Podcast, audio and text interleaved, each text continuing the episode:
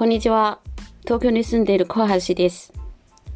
今回のラジオでは、ネギとその特徴について私の感想をシェアします。欧米ではよく知られているネギですが、日本での知名度はまだ低いです。私も2016年2月までネギという存在を知りませんでした。あの時にある潜在能力開発会社からネギのことを知った時にすごく興味が湧いてきて、市販の資格までも取ろうと決めて勉強し始めた。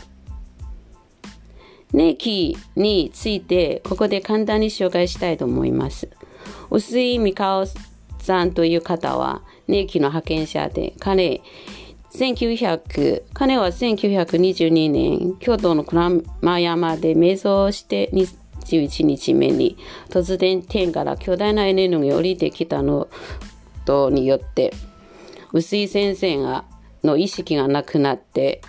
その後意識が回復した後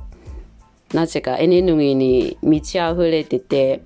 すごく元気いっぱいのようみたいですね。そして下山、鞍馬山の山頂から下山するときに転んで足に傷ができて血も出てきましたが、薄井先生は自分の手で出血と痛みを止めました。そこで先生は自分手の自分の手にすごいエネルギーが入っていることに気づき、人への伝えと病への治療に力を入れました。ネキの由来についていろんな説がありますが、現在世界中に広まっているネキは薄井先生のお弟子さんの中の人に、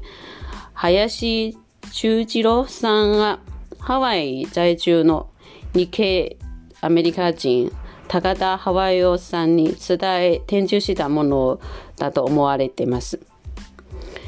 ネキは目には見えませんが、痛みの緩和と癒しなどに役立っているので人気があり、欧米では代替医療として認められています。今日本に流行っているネギは40年近く前に欧米から逆輸入され、いわゆる西洋ネギです。私が学んだのもその西洋ネギでした。ネギの素晴らしさに惹かれ、5年間ほぼ毎日使っている私から見るネギの魅力は以下になります。1番目、一旦自分とネギの間のつながりができて、パイプみたいなものはを開通すればトレーニングしなくてもそのパイプが消えることなくいつでも宇宙からエネルギーを下ろすことが可能です。2番目は必要な時にいつでもどこでもそのネギを使うことができてとても便利です。例えば私の場合は痛みの緩和などより道に迷う時と物をなくす時とかあと物を忘れる時によく使っています。日常の中に結構便利な道具みたいなのの感覚でネギを使っていますね。3番目は例えば運が悪いなと感じる時にネギを使ってその悪い流れを切っていい方向に転換することも可能です。あと落ち込む時にもネギの力を借りることができます。自分を落ち込む状態からテンションが上がっていくのもネギの力に利用することもできます。4番目は相手の名前と場所さえ分かれば遠いところにいても遠隔ネギを送ることが可能です。この特徴のネギ、私にはすごくありがたいですね。今、中国にいる家族たちと友人たちによくネギを使ったりしているのも、この特徴のおかげがです。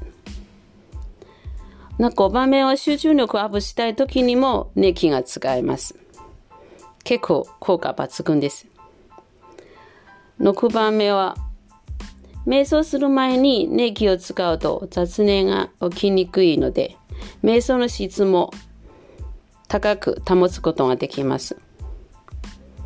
7番目は、ネギを始めてから、